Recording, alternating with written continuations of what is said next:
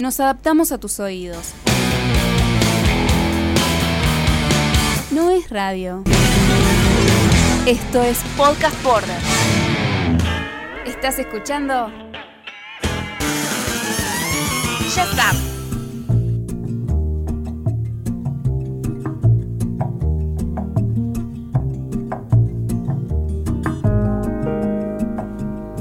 Sunrise, sunrise, looks like morning in your eyes, but the clock's held 9:15 for hours.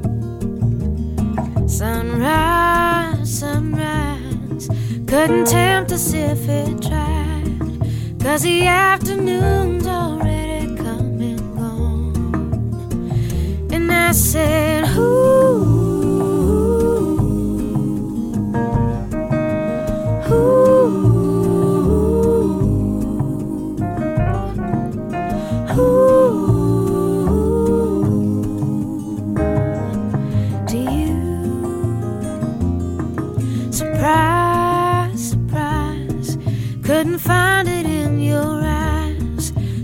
Sure it's written all over my face. Surprise, surprise, never something I could hide. When I see we made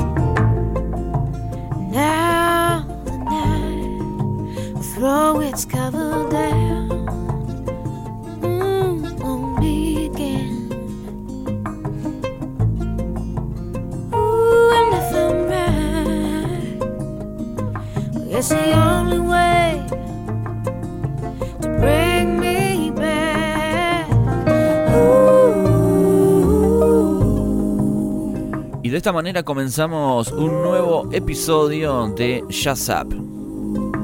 Escuchando a la gran Nora Jones de su disco Feels Like Home, este disco que salió en el 2004 y este tema que fue corte de difusión titulado Sunrise.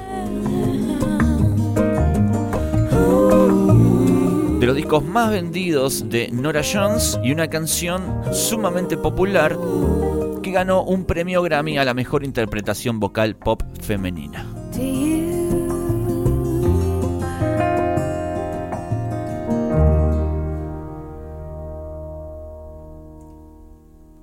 Y así comenzamos este nuevo episodio de Jazz Up. Estamos por Radio Border. Les agradezco a todos, como siempre, y como en cada programa, a todos los que escuchan y eligen Jazz Up para escuchar un poco de jazz. Bien, sí, que mejor, que mejor un programa que llame Jazz Up para eh, escuchar jazz, ¿no? Sería como. Estuve buscando algunos podcasts eh, de, de otras personas, a ver en qué andan, qué, qué se presenta. Y bueno, qué sé yo, me cuesta encontrar. Si alguno conoce un podcast interesante para, para escuchar, ya me gustaría, porque también tengo ganas de escuchar un podcast. Yo no escucho el mío, quiero escuchar el de otro. Yo también quiero disfrutar, pero bueno, si alguno conoce, me pasa la data. Bueno, eh, arrancamos con Nora Jones. Nora, ya sabemos que este mes y la Blue Note están eh, celebrando todavía el, aniversario, ¿no? 20 años del Come Away With Me, el primer disco, este es el segundo. También un disco que le fue muy bien, vendió muchas copias, casi unos 4 millones de copias, no solo en los Estados Unidos, sino también en Gran Bretaña, en Canadá, eh, no así en otros países como Alemania, que vendió 600.000 copias. No sé, es raro, ¿no? Porque mucho, mucho, mucha venta en, en los países nórdicos y en, en, Alemania casi medio, medio millón de copias, es muy poco. Pero bueno, a Nora le fue muy bien con este disco y después ya eh, en el 2007 saca el tercero llamado Not Too Late. Me acuerdo mucho de ese disco. Yo trabajaba en disquería en ese entonces y me acuerdo cuando salió y bueno, lo escuchábamos ya una Nora Jones mucho más modernizada. Amigos, em, quiero recordarles también otra cosa que tiene que ver con la radio, con este especie de proyecto que generamos contenidos constantemente. Bueno, tenemos el cafecito y tenemos Patreon. Tenemos dos plataformas donde ustedes pueden colaborar de manera económica, ¿sí? Eh, los podcasts y lo que hacemos es gratis, pero ustedes si tienen ganas pueden colaborar. En Cafecito, los que viven en Argentina, pueden poner plata, pueden hacer lo que quieran y además comprar planes eh, donde nosotros estamos grabando contenido exclusivo, videos y también podcast. Y en Patreon es para la gente que vive fuera de la Argentina y que también tiene ganas de comprar eh, los planes y, disfrutar de todo ese contenido exclusivo. Bueno, vamos a, darle rienda suelta al programa de hoy con un poco de música. Hoy mientras estaba pensando el programa dije, tengo ganas de escuchar algo de Spinetta, tengo ganas de, de poner algún clásico, ¿no? De no irnos tanto por el sonido de New Orleans y, y los principios del jazz. Tenían algo del rock argentino, algo más relajado.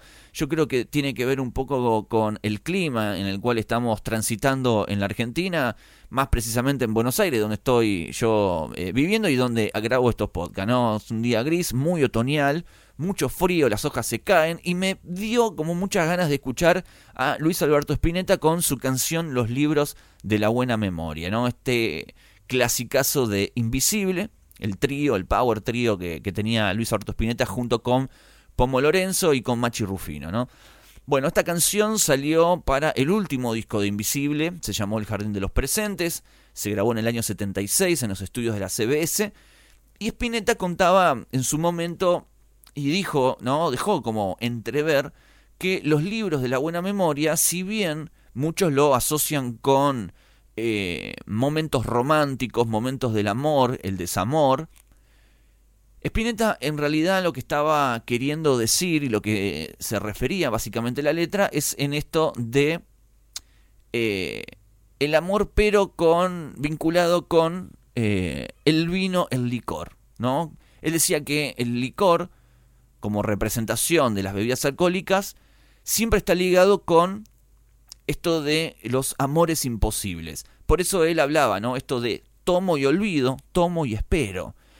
Vamos a escuchar los libros de la buena memoria de Luis Alberto Spinetta, interpretado en este caso por Gustavo Cerati, acompañado del gran Lito Vitale.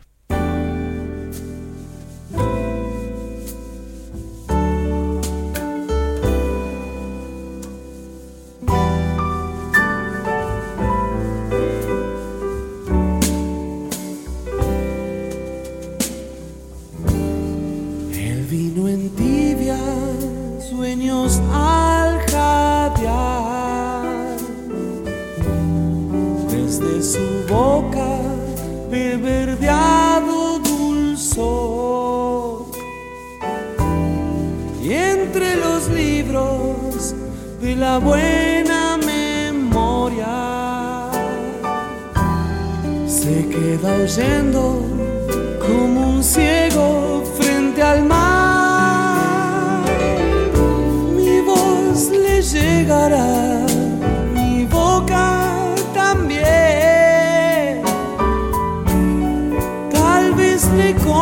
Confiaré que eras el vestigio del futuro. Rojas y verdes, luces de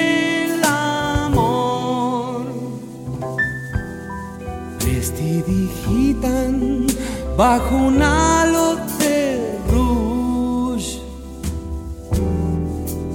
Sombra extraña te ocultó de mi niño. Que nunca oíste la hojarasca crepitar. Pues yo te escribiré, yo te haré llorar boca besará la ternura de tu acuario.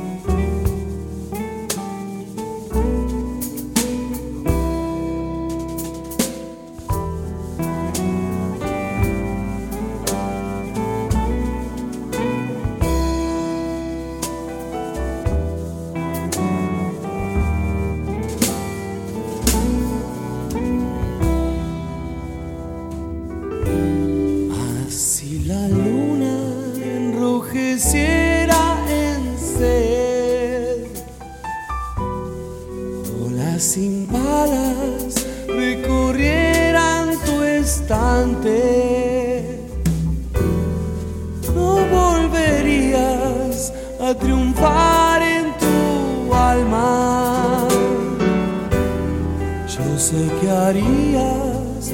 Largos viajes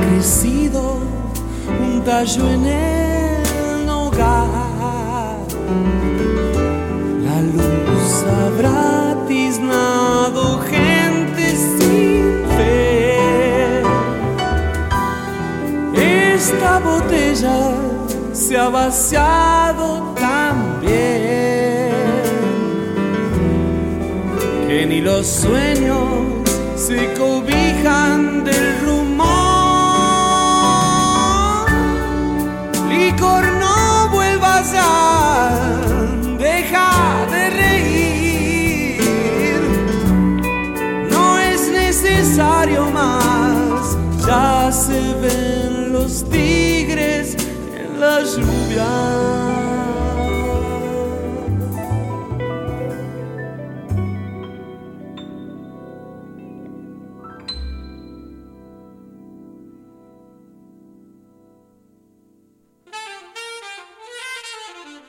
Las cosas no son como parecen. Shazam. Y las cosas no son lo que parecen porque en el año 77 aparece un disco de jazz o de swing que se llama Trillington. Y ese disco empezó a generar eh, cierta intriga porque todas las canciones que estaban incluidas en este álbum llamado Trillington pertenecían a Paul McCartney, todas. De hecho, aparecen los créditos y cada una de las canciones es el mismo tracklist del el disco Ram, ese disco que sacó Paul, el segundo disco de su carrera solista, que sale en el año 71. Todas las temas, en el mismo orden. Era Ram, pero versión jazz. Bueno, el tema es que en el año 89 un periodista en una conferencia de prensa, Paul fue a tocar a Los Ángeles y en esa conferencia el periodista le dice, bueno, ¿qué onda el tema Trillington? ¿Sos vos? ¿Es un proyecto? ¿Qué pasó con ese disco? Bueno, y Paul cuenta, ¿no? De una forma bastante jocosa, digo, con buen humor, como siendo como siendo cómplice, digamos, ¿no? Entonces le responde, le dice que sí, que era un proyecto que había tenido junto con Linda McCartney de versionar todas las canciones de Ram a modo de jazz. Entonces se levanta y dice, bueno, con esta pregunta se termina la conferencia de prensa. Ahora el mundo ya sabe que eh, Trillington, o mejor dicho, el nombre, porque era el nombre ficticio, era Percy Trills Trillington. Era una especie de hombre de la alta sociedad, ¿no? Que tocaba jazz. Bueno, entonces se levanta y se va de la conferencia riéndose, ¿no, Paul? Pero bueno, sí, es cierto, la historia data del año 71 cuando Paul termina de grabar Ram, entonces su intención era hacer la versión de ese disco pero en jazz. Obviamente luego Paul en ese año forma el grupo Wings, entonces este proyecto de grabar Trillington y de lanzarlo se empieza a posponer, ¿no? Hasta el año 77, casi en el año donde Wings empieza a tener fecha de vencimiento. ¿Lo sabía Paul? ¿No lo sabía? Bueno, esa respuesta la hemos tocado en el otro podcast que tengo junto con Fran Romano y con Antonio Vázquez, que se llama Rock Show. Ahí hablamos sobre Paul McCartney todo el tiempo. Bueno, entonces este disco sale y después de la conferencia, eh, el álbum empezó a tener mayor aceptación y los precios se fueron a las nubes, ¿no? Ahora que Paul estaba 100% metido en ese proyecto, ya todos querían tener ese disco. En su momento no le dieron tanta importancia. Bueno, vamos a escuchar una canción de este Trillington, del famoso Percy Thrills Trillington. El tema se llama The Back Seat of My Car, un clásico de Ram, pero en este caso versionado en modos de swing, jazz. Bueno, la música que nos gusta.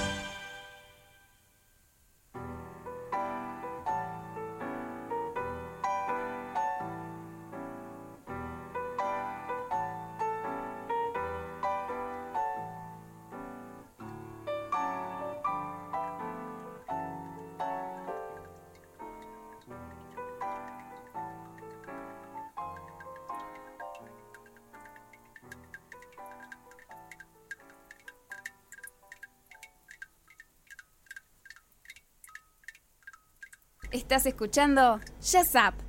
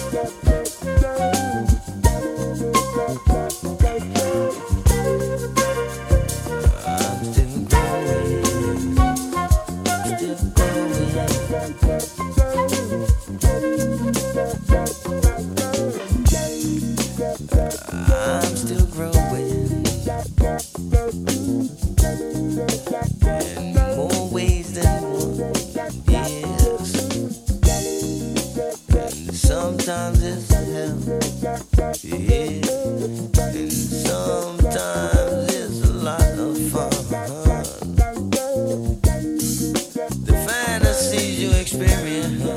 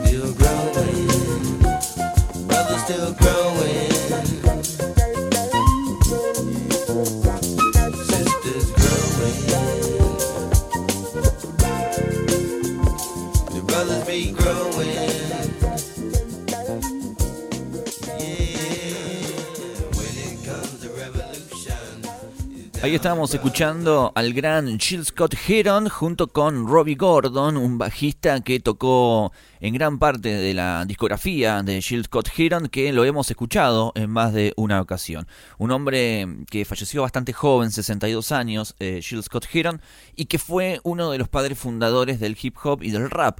Él acostumbraba eh, en aquellos años, les hablo casi década de los 60, el tipo lo que hacía era una poesía cantada y muchas veces hablada, y esto llevó a que luego le pusiera música, grabara discos y cuando nos quisimos dar cuenta, él ya estaba creando algo que después conoceríamos como el rap o el hip hop.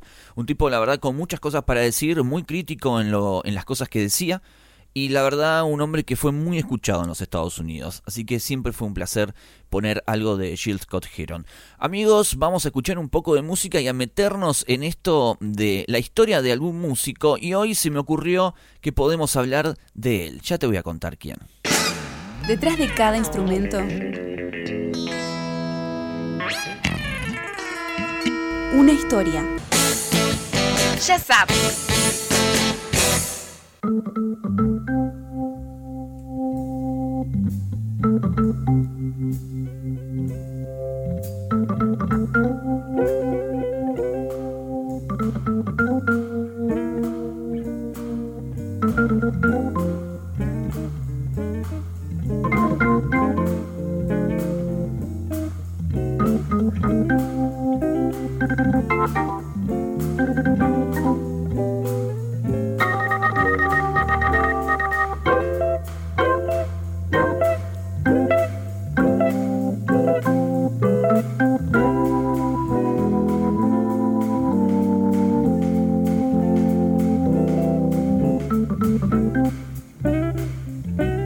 Sí, hoy te voy a hablar de Larry Young, un organicista que nació en Nueva Jersey. Uno de los músicos que también tuvimos la desgracia de disfrutarlo poco, porque falleció a los 37 años en Nueva York, allá por el año 78, pero dejó un montón de canciones y de composiciones interesantes como esta que estamos escuchando de su primer disco llamado Testifying. Esto salió para la grabadora Prestige. Y es el primer disco que edita nuestro querido amigo Larry Young.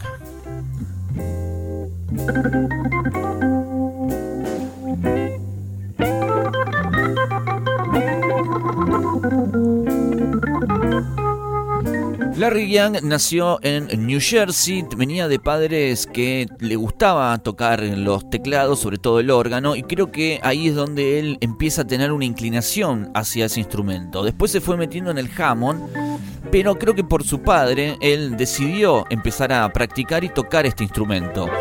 Lamentablemente él irrumpe la, la enseñanza, él deja la música de lado casi por su adolescencia y luego la retoma. Y cuando lo retoma, lo hace con todo, porque de New Jersey se va a Nueva York, que es ahí nomás. Es apenas tomándose un subte, un metro, un tren, estás en 20 minutos menos. Y cuando llega a Nueva York, empieza a tocar al lado de músicos como Lou Donaldson, por ejemplo. Y luego lo hace con Hank Mobley. Y por supuesto, ya cuando estás metido aparecen tipos como Kenny Dorham.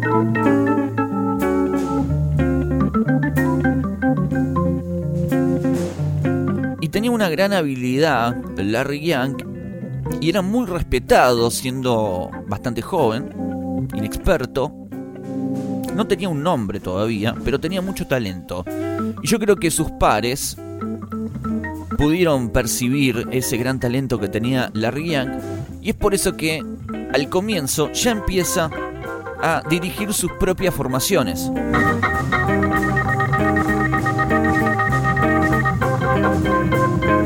Y en 1960 sale este disco que estamos escuchando y esta canción llamada Testifying.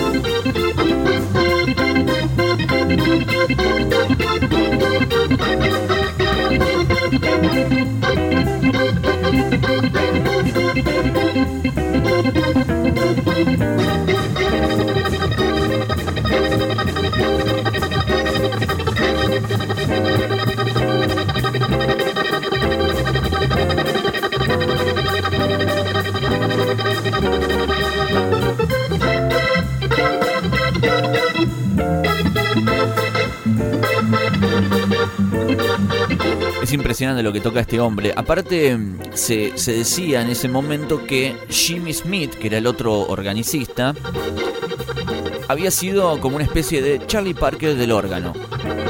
Y que Larry Young fue el Coltrane en su instrumento. Pero no es casualidad que lo compararan con Coltrane porque Coltrane cuando se mete en esto de experimentar con la música, siendo uno de los exponentes ¿no? innovadores que tuvo el jazz, Larry Young siguió esos caminos. Lo que Coltrane tocaba, él lo adaptaba y lo llevaba también para el terreno de su música. Y eso fue muy importante. Creo que las mejores grabaciones de, de Larry Young fueron sus primeros tres discos para Prestige Después fue evolucionando su música. Cuando llega Blue Note, ya se había convertido en un exponente del jazz modal.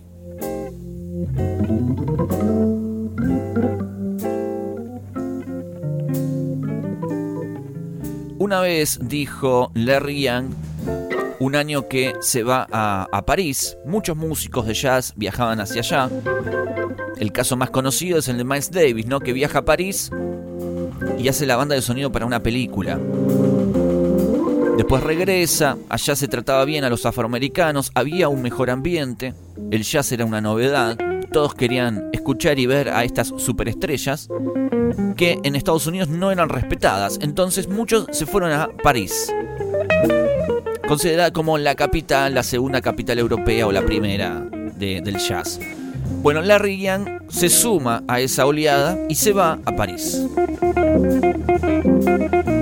Y una vez dijo que irse a París significaba poder expresar una mayor diversidad de emociones e ideas a través de la música. Bueno, esa exploración que tenía Larry Young duró tres meses. Dos meses se quedó en París y un mes se quedó en Alemania. Luego regresa a Estados Unidos, a Nueva York, firma contrato con la grabadora Blue Note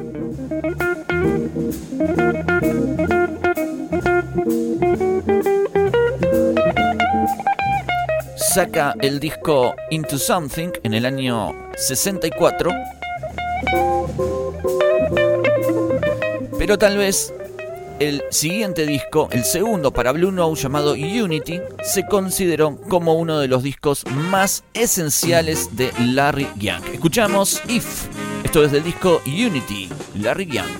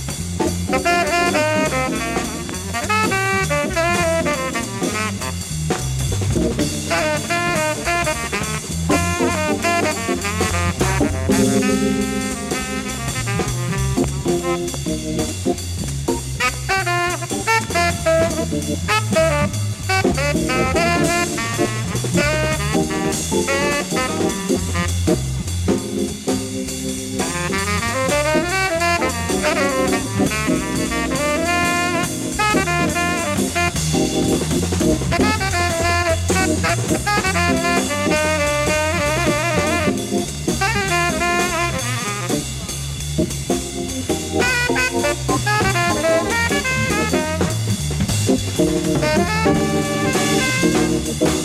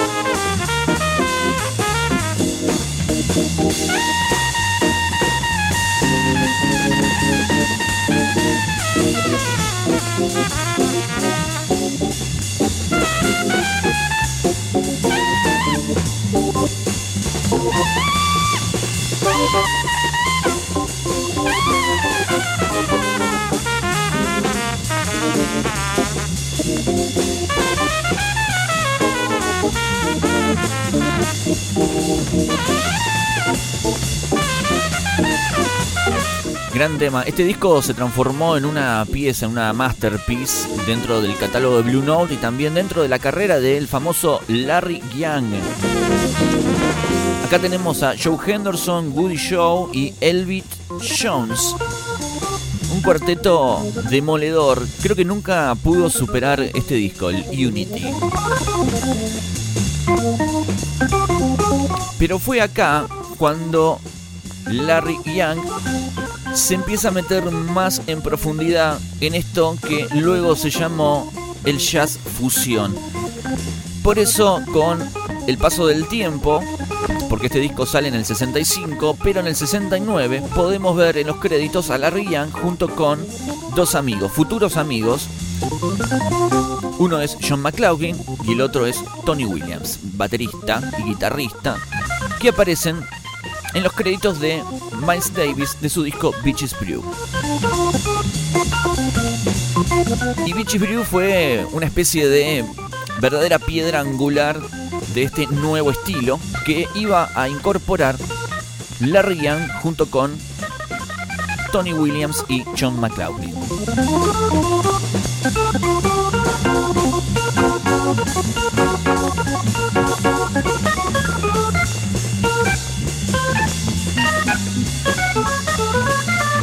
Ya para el año 68, Larry Young edita el anteúltimo disco para la Blue Note que se llamó Heaven on Earth. Y en ese disco, que tal vez no es de los más favoritos por muchos, pero bastante bien considerado, ¿no? Si todos sus discos eran 5 estrellas en ese momento, este estaba en unas 3 estrellas. De hecho, el crítico de jazz Scott Janow dijo en su momento que Larry Young ya para este álbum se metía mucho más en el sonido del funk. Estaba como dejando un poco de lado esta complejidad para meterse en sonidos más regulares que van rondando la música funk. Vamos a escuchar algo de este disco de Heaven on Earth. Este es Larry Young haciendo The Infant. Un disco que tiene, por ejemplo, en sus filas a George Benson, el guitarrista, y un batero que lo acompañó a Larry Young en varias ocasiones, llamado Eddie Gladder.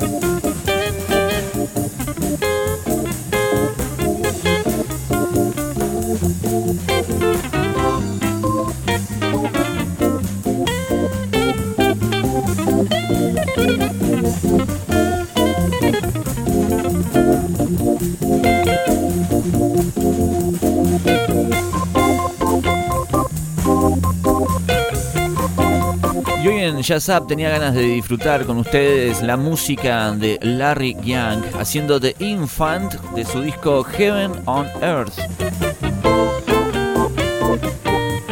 Me gusta la combinación de George Benson con Larry, pero reciente mencionaba que esto de tocar con Miles, esto de conocer a John McLaughlin y mucho más a Tony Williams, hizo que se interesaran ellos tres en esto de la música post Davis o post Miles, ¿no? Yo creo que la música hay un antes y un después en la en la obra, ¿no? En el arte de Miles Davis, que todo lo que sucedió después de Beaches Brew esto de formar grupos de ya fusión se hicieron muy recurrentes, ¿no? Hablo de Chicorea, hablo de un montón de otros músicos. Pero en el caso de Tony Williams, formaron una banda. Este trío se llamó The Tony Williams Lifetime. Y creo que fue una de las primeras, una de las que recién comenzaban a hacer esto del ya fusión y de la cual no se habla demasiado. Bueno, tocaron una noche ellos tres en Nueva York en el año 69. O sea, Beaches Brew recién salido del horno. Ellos cebadísimos con esto de la música fusión, ¿no? Del jazz fusión. Decidieron juntarse y tocar en Nueva York. Vamos a escuchar algo de este concierto. Esto es Tony Williams, John McLaughlin y Larry Young, amigos. Haciendo esta canción llamada To Whom It May Concern.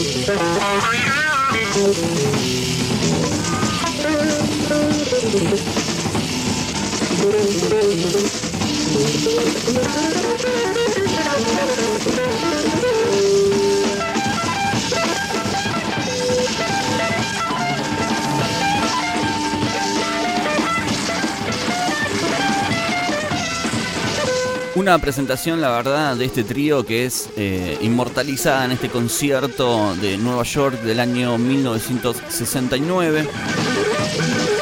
Pueden escuchar el resto de la, del recital que está en las plataformas de streaming, en Spotify lo pueden encontrar. La verdad que vale la pena escucharlo entero porque es una sobredosis de, de ya fusión impresionante de un trío demoledor. Clásicos. Shazap.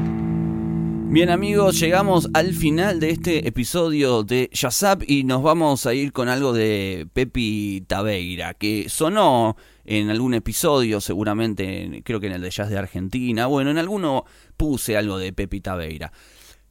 Quiero recordarles que estamos en las redes sociales, en Radio Border OK, en Facebook, Twitter y también en Instagram. En Twitter estamos muy activos, así que si tienen cosas para decirnos, ahí les respondemos en, eh, el instante, porque estamos todo el tiempo en Twitter.